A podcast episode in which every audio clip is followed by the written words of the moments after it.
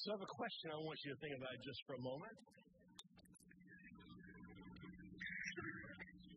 What's the first thought or image that comes to your mind when you think and hear the word home?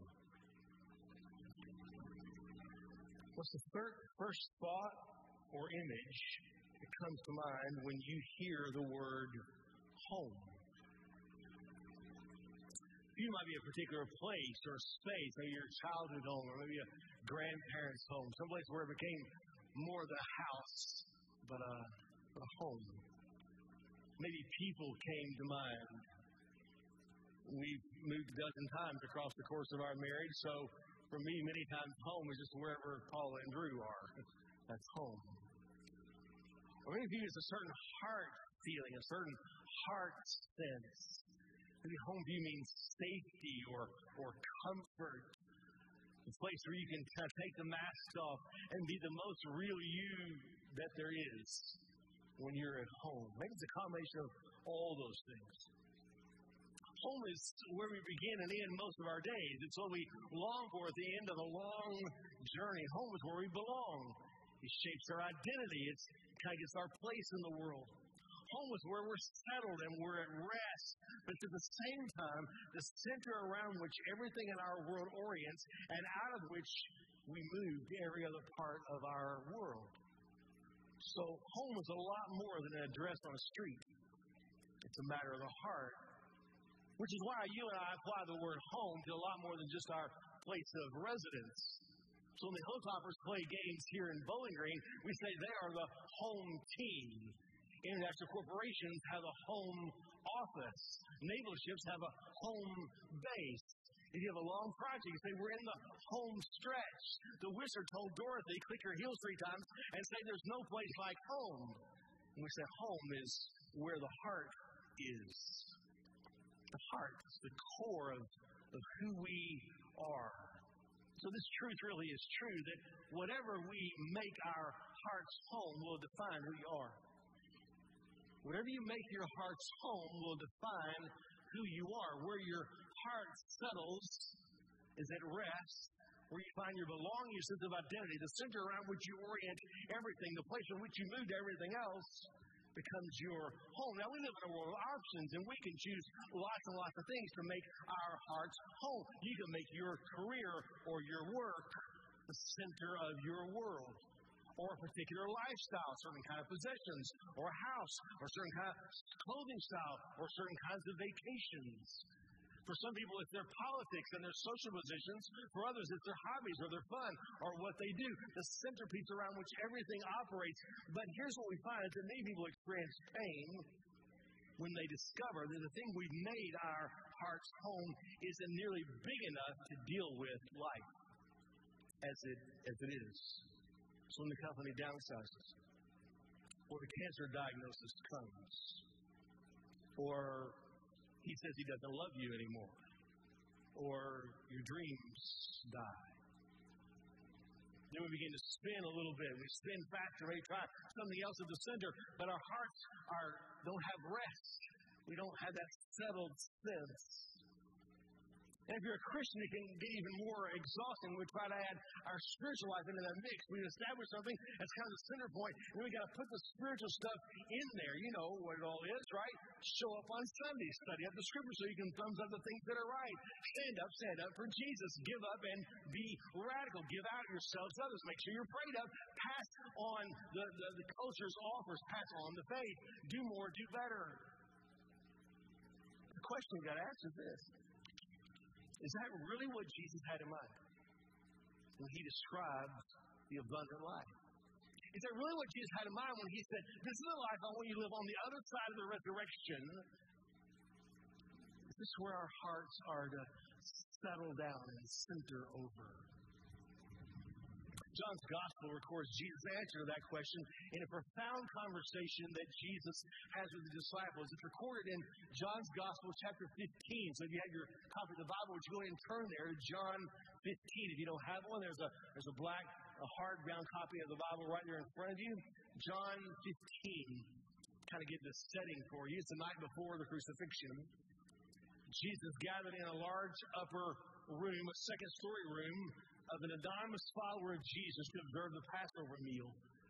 They're going to observe the Jewish feast of deliverance, which Jesus shortly will reinterpret to become the Lord's Supper for those who are his family. We'll observe that in a little while, but first we want to look at this conversation that, that took place. Now, now, they didn't have cell phones.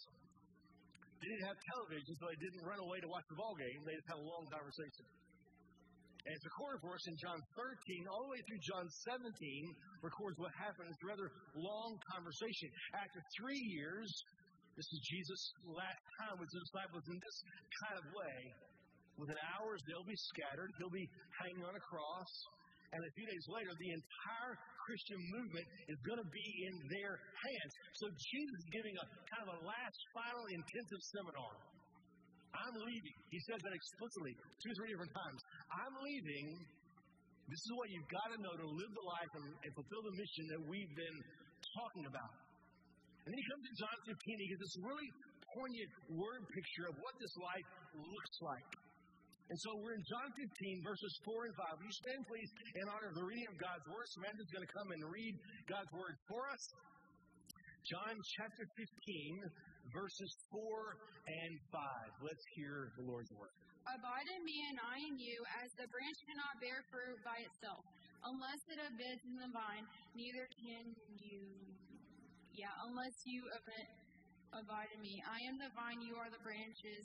Whoever abides in me and I in him, he is that bears much fruit, for apart from me you can do nothing. Amen. This is the word of the Lord. Thank you. You may be seated. Thank you, Samantha. Appreciate that. So you hear the word there that's, that's crucial, this whole passage. Now we're gonna we're gonna go through verse 11 or so, and what you find is that Jesus uses the word abide 10 times in just a verse. And going to use that word Michael. what it means is to, to stay, to remain, to continue in, to dwell in, or for our purposes this morning, to be at home in. So here's what seems Jesus is saying. The Christian life, the core of Christian living, is for your heart to stay at home in me. For me, Jesus, to be where your day begins and ends. For me to be where you belong and find your identity. For me to be the center around which all of your life orients and from which you move into every other part of your, your world. Now, now, some people describe their perspective of becoming a Christian by saying this I asked Jesus to come into my heart. And there's certain truth in that because there's a point of a conversion where there is a union with Christ. For Colossians says it this way it says, The riches of the glory of this mystery, which is Christ in you, the hope of glory. Now, that's, that's true of everybody that has trusted Christ. Every person who has trusted Christ has Christ living inside of us by the power of the Holy Spirit. But this abiding goes beyond this initial moment of conversion. And what it relates to is an active choice to live with Jesus as the defining center of my life. Now, notice it's an imperative, it's a command. He says, Abide in me. It's not an option. It's not a, a bonus for those of advanced spiritual standing.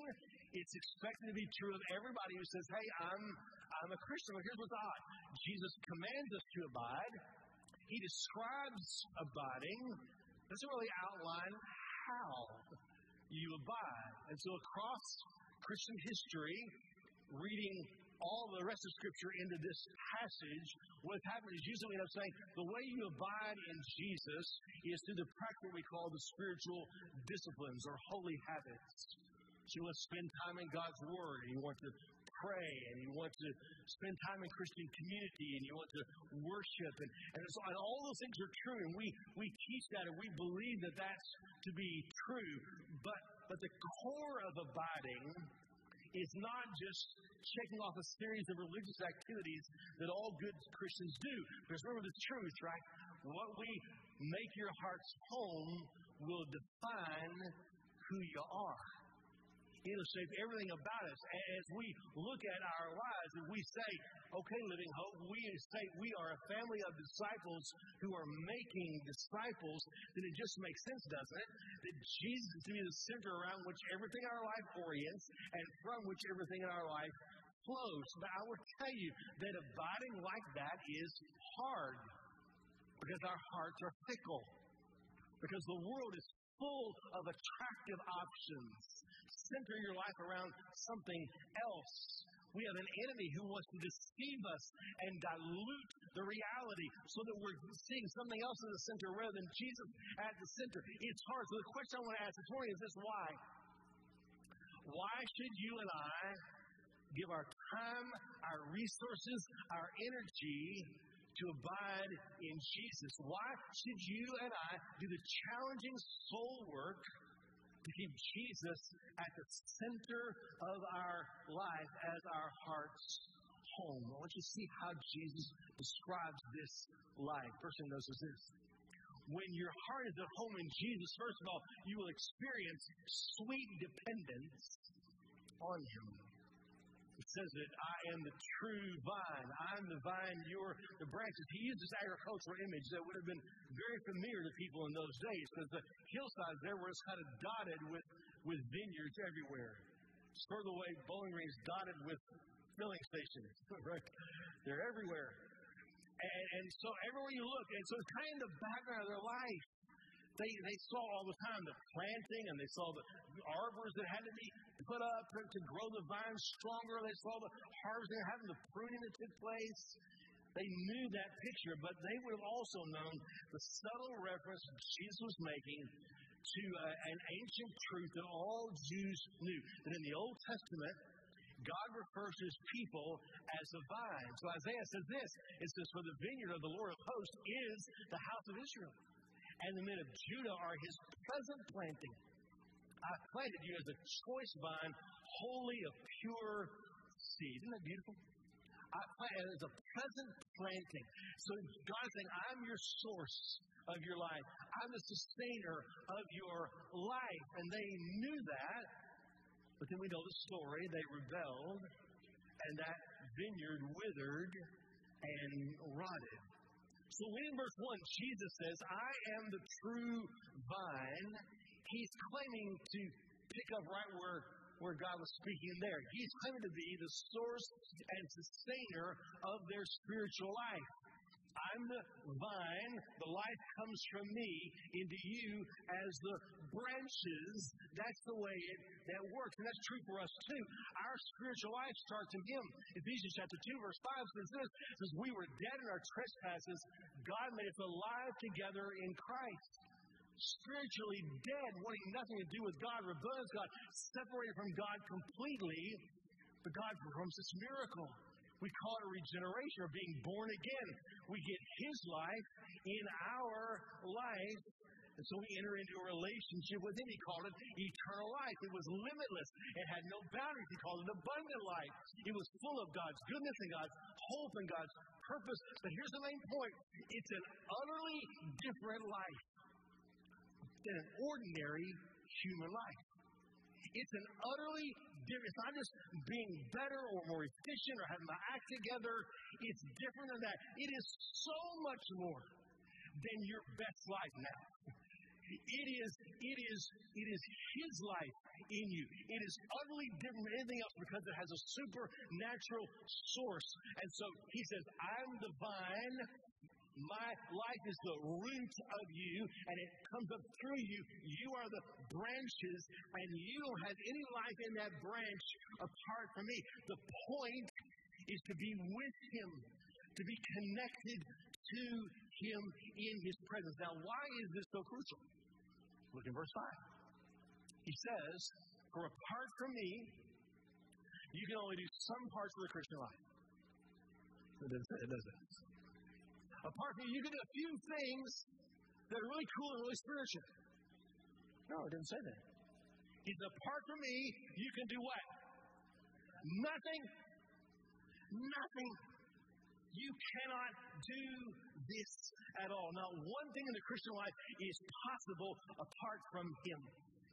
Not one command He makes, not one character trait, not one response, not one condition, not one thing is possible apart from. We describe the disciples' life or the disciples' pathway. And we say what we do here is we, we worship and we connect and serve and equip and multiply. We live these things because these kinds of activities define a disciple's life in an ongoing sort of way. But worship, connect, serve, equip, multiply, we, we can't do that apart from His life in us. It's impossible. Now, now he drives home even more in verse 6 when he says, If you cut off a branch from its source, it dies. That's what it says. If anyone does not abide in me, he is thrown away like a branch and withers, and the branches are gathered, thrown into fire, and burned. Now, I don't think this is a picture of, of ultimate judgment as much as it is uh, what something that appeared alive looked like it was, but was hollowed out because it began to lose its connection to the vine. Now, listen, here's what I want you to see. You can learn how to speak Christian language. You can listen to Christian music. You can retweet Christian things. You can thumbs up Christian Facebook posts. You can vote Christian positions. You can be busy with Christian activities. You can learn how to raise your hands in Christian worship. You can even learn the evangelical way of humming when somebody prays. Mm-hmm. we learn that. You can do all of that and not have a Christian life. Not have a Christian life. Now that's uncomfortable. And Jesus is pressing attention here. Apart from me, you can't do nothing. Why is he pressing this so hard? I think because one of the greatest dangers of the Christian life is the danger of assumption. That we assume if I just hang around some Christian stuff for a while, it'll I got it. I got, I'm good. I hung around a little bit, heard a little teaching, I got it. I understand. And the minute we think we got it, and we're okay, and we assume we got everything, then the Bible ceases to be the very living Word of God that is our source and becomes just a manual for getting nice little bumper sticker slogans to live by. Nice little things that, oh, I like that. That makes me feel better. Prayer becomes less desperate and more, hey, just bless me. Bless what I want. Bless what I got. If I'm assuming I'm only going to go for what my mind can grasp and what my strength can produce rather than God's sized things that are way, way bigger than me. If I assume I'm going to operate all things by my standard of risk and reward, by my standard of what's worth it. when Paul talked about this later, when he wrote to Timothy, he said, There's some who look, they're going to have the appearance of godliness, but deny its power. They look like it from the outside, but there's no real power from the source that is defining this life. Now, listen. Some 65% of the American population still identifies themselves as Christians. And if that's true, we ought to see something of the Christian life, something of the Christian powers, something of Christ's life flowing throughout all the places that those people trust. But I think we'd have to understand that thousands and millions of professed Christians in the United States had the appearance of godliness but deny the power. Are not living connected, abiding to Christ. Something else has become the center of their life. Something else has become the core. Something else has become the identity. Something else has become that which they're functioning out of, and it's deadly to faith.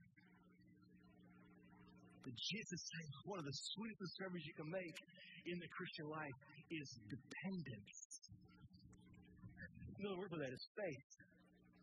Listen, the Christian life is impossible. You can't do it. You can't be as holy as He wants you to be.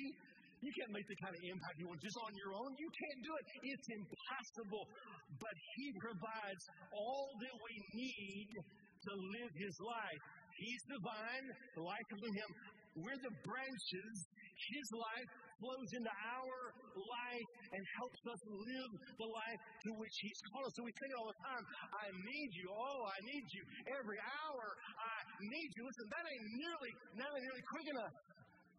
You need Him every, every 10 minutes. You need Him every minute, every moment, every second. We need Him. We desperately need Him to live his life. What do I do? I've gotten kind of off, off base and, and I'm distracted. Something else has become the center of my life because what's resulting in my life, the decisions I'm making in my life, don't look anything like Jesus. If he's supposed to be the center of my life, what do I do with that? You run home to Jesus. You run home to him so the connection with his life stays, stays open and connected and moving and flowing. There's a holy desperation here. And I want to tell you, He responds to holy desperation.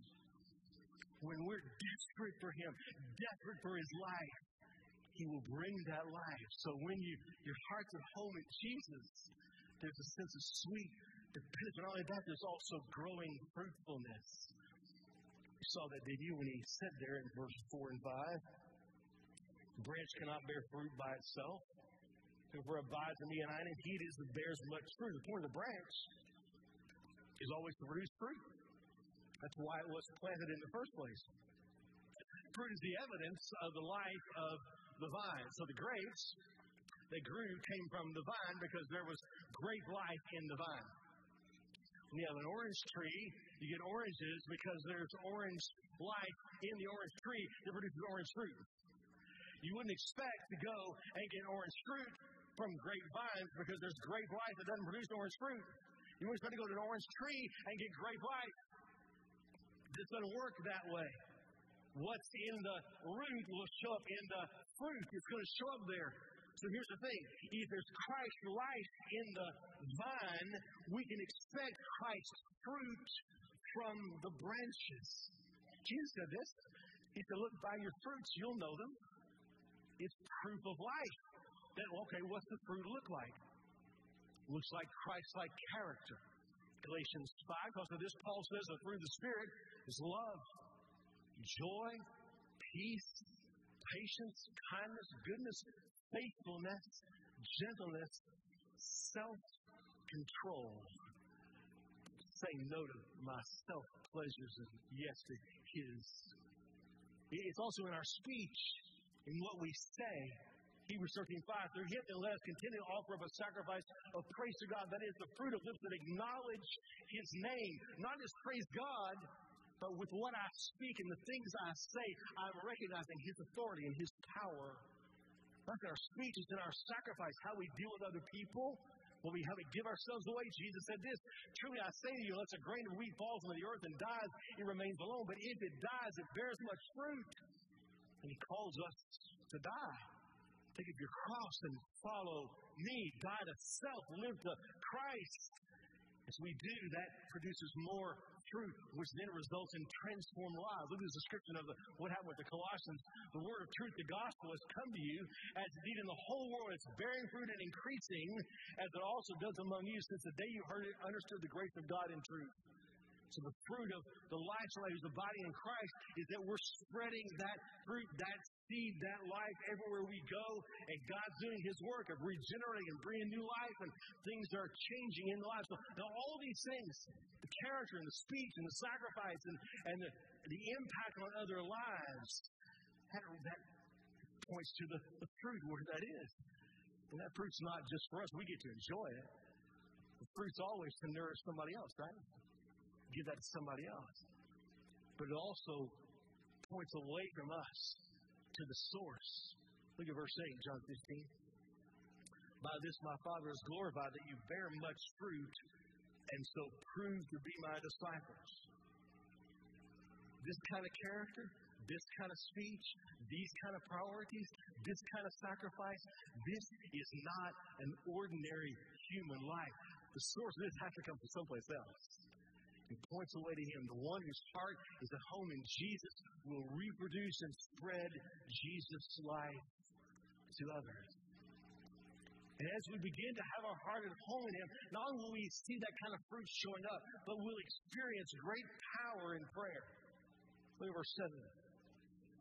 If you abide in me and my words abide in you, ask whatever you wish, and it will be done for you. That's often misunderstood as a blanket promise. Hey, if I just ask Jesus, I can get what I want. I can get it from Jesus. But notice the parameters. If you abide in me, if Your life is centered around me, and you oriented everything your home, your marriage, your parenting, your money, your spending, your self image, your vocation, your work, your fun, your hobbies, your time. Everything orients around me. If you abide in me, and my words abide in you. How did Jesus' words abide or make itself at home in us? By faith. As we believe his word to be true. So, when Jesus comes to him, Mary and Martha when their brother Lazarus died, they're saying outside the grave, and he says, Look, I, I'm the resurrection and the life. Even if you die, you're going to live, and the one who lives will never die because I'm the resurrection life. Then he asks this question Do you believe this? Will you hold on to this? Will you sink your life and bet your future on this? That's what he's asking. Okay, how do we do that? You got a sense of despair at some point in your life this morning. If you don't know where this thing is going, what's going to happen, do you know that you have a Savior who said, I am the light of the world and the darkness can't stand against me? You believe that? You hold on to that? So I'm worried I'm anxious about so many things. You have a Savior who says, Don't be anxious because your Father knows everything you need. He'll provide everything you need. Do you believe that? Do you hold on to that? Sink into that? So, you know, I put those two together. Here's what happens. When I, when I ask, he says, You pray whatever you wish. If I'm abiding in him and his word is abiding in me, I put those together, whatever I wish, what I wish is what He wants. So, so when I do that, here's what I'm doing. I'm asking what Jesus has already affirmed, what Jesus already commanded, what He's already directed, what He's already promised, what He's already said is going to be true. So then, if I know that to be true, I can pray with confident, audacious, mountain moving faith and see things happen because that's the way God works. So the one who's abiding in Him will see God move in powerful ways in response to his or her prayers. Remember James said? The prayers of a righteous person accomplish much. The prayer is the one who's abiding in Christ. When you pray and you're abiding in Christ, translation, stuff happens. God sized stuff happens in your marriage, with your kids, in your, in your vocation, in your world, in your worries, in your concerns. Things happen there because there's power in prayer. And as we pray, we're living this life, we want to know Him. So He also reminds us that as we make our hearts at home, we're going to experience a sense of loving obedience to Him. Look at verse 9. As the Father has loved me, so have I loved you. Abide in my love. If you keep my commandments, you will abide in my love, as I kept my Father's commandments and abide in his love. I want you to catch the order here. Jesus says, I love you, and that's settled. If you hear nothing else this morning, would you hear this? That your Savior loves you. He loved you in your sin. He went to a bloody cross, but He's also for you in His love out of His resurrection. That's what Paul meant in Romans 8. What he talked about. Let's read these words together. Look what he says. Let's read together. Who shall separate us from the love of Christ? Shall tribulation or distress or persecution or famine or nakedness or danger or sword? No. For I am sure that neither death nor life, nor angels nor rulers, nor things present nor things to come, nor powers, nor height nor depth, nor anything else in all creation will be able to separate us from the love of God in Christ Jesus our Lord. Somebody ought to be saying amen about right now. Ought to be because celebrating the reality. He says, I'm for you. I love you. Now, look what he says. As the Father loved me, I have loved you. The same love the Father has for the Son, He'll give to you. It's a family thing. If you're a son of the king, you're a daughter of the king, if you trusted him, what's it mean? You're accepted, you're approved, you're made right, you're forgiven, you're clean, you have peace with God, and you're loved. So you let that settle down into the reality at the core of your heart. So you and then out of that, you'll love him back by obeying Him out of love. Not a feeling, it's an action. Now let's look, you're not loving Him to prove your worth to Him. You're not obeying Him to bargain for blessing.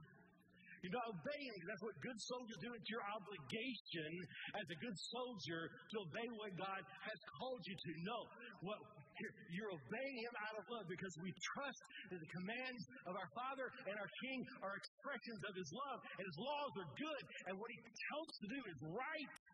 Even, even if it bumps against what our inside says we want, we obey Him.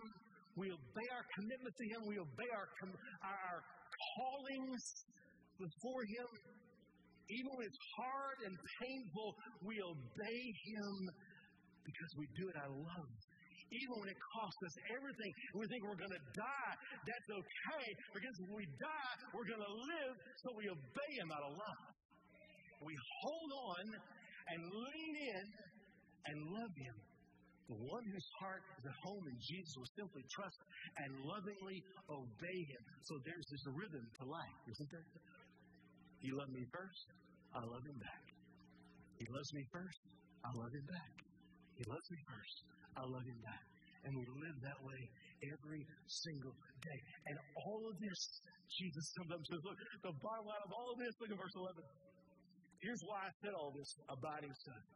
These things I have spoken to you that my joy may be in you and that your joy may be full.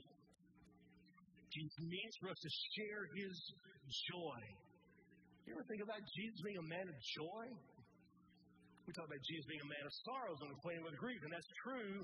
But he says, I want you to have my joy. What's the joy of Jesus? It's the joy of a sovereign king who's never frustrated or disappointed because what he says happens.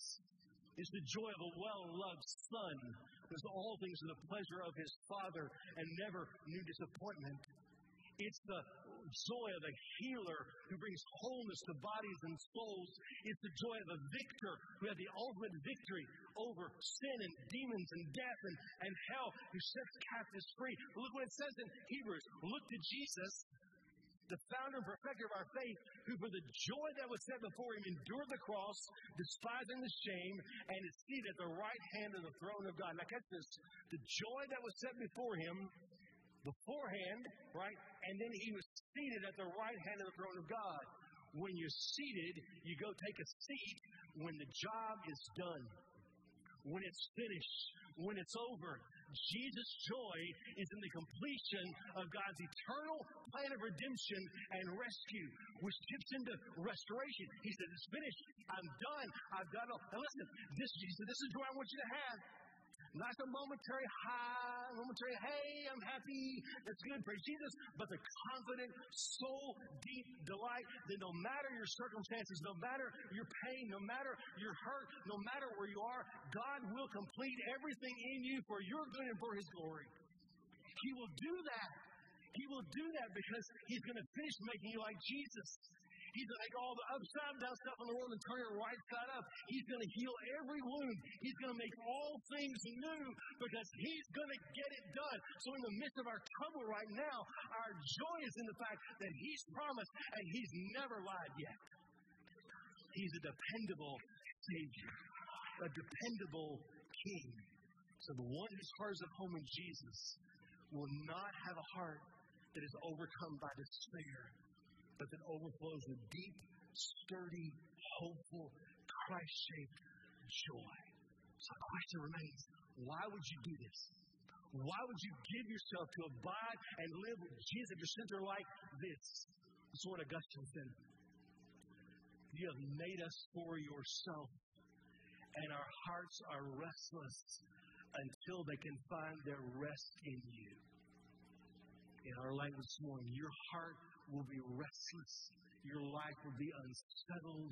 You'll be looking for all kinds of other things until your heart is at home in Jesus.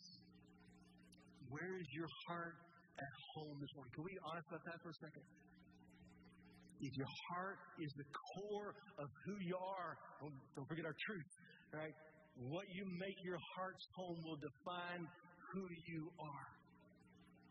What is your heart's home. the disciples who you claim to be. And in Jesus is your call. That means Jesus is the place where your days begin and end. He's where you belong. He is your identity. He's where you center or at rest. And He's the one around which every decision in your life orients and from which every decision must emerge. Is Jesus your heart's home?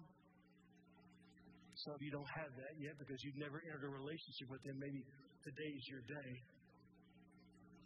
Would you imagine what it might be like to move from a Jesus admirer to a Jesus abider? To live a life of sweet dependence, growing fruitfulness, loving obedience, power in prayer, overflowing joy. Can I ask you, does that describe your Christian life today? I don't know. Something else has become the center of I'm building my life around. It's okay. Can I tell you, you never run too far to bring your heart back home to Jesus. You're never too far. At the end of that night, Jesus brought them to the table, and we're coming there now. Deacons, if you go ahead and begin to pass the elements, we'll walk through this time. But I don't want you to squirm away. Want you hang with me here. Don't just squirm away from this. So I want you to be honest about where you are with the Lord and where you are with your heart's home. So in the next few moments, as they pass these elements, you'll see some questions on the screen. Would you just take those and let those kind of soak through your life and respond as you need to, as Lord is prompting your heart this morning? Is drawing his disciples back to himself. It's kind of a summary of everything he's done before. So in that he took the bread, and they'd seen him break bread before. He took the bread and he broke it, blessed it, and he gave it to them. He said, This is my body. This is the, the bread of life. Eat this, you'll never be hungry again. So do as often as you eat it in remembrance.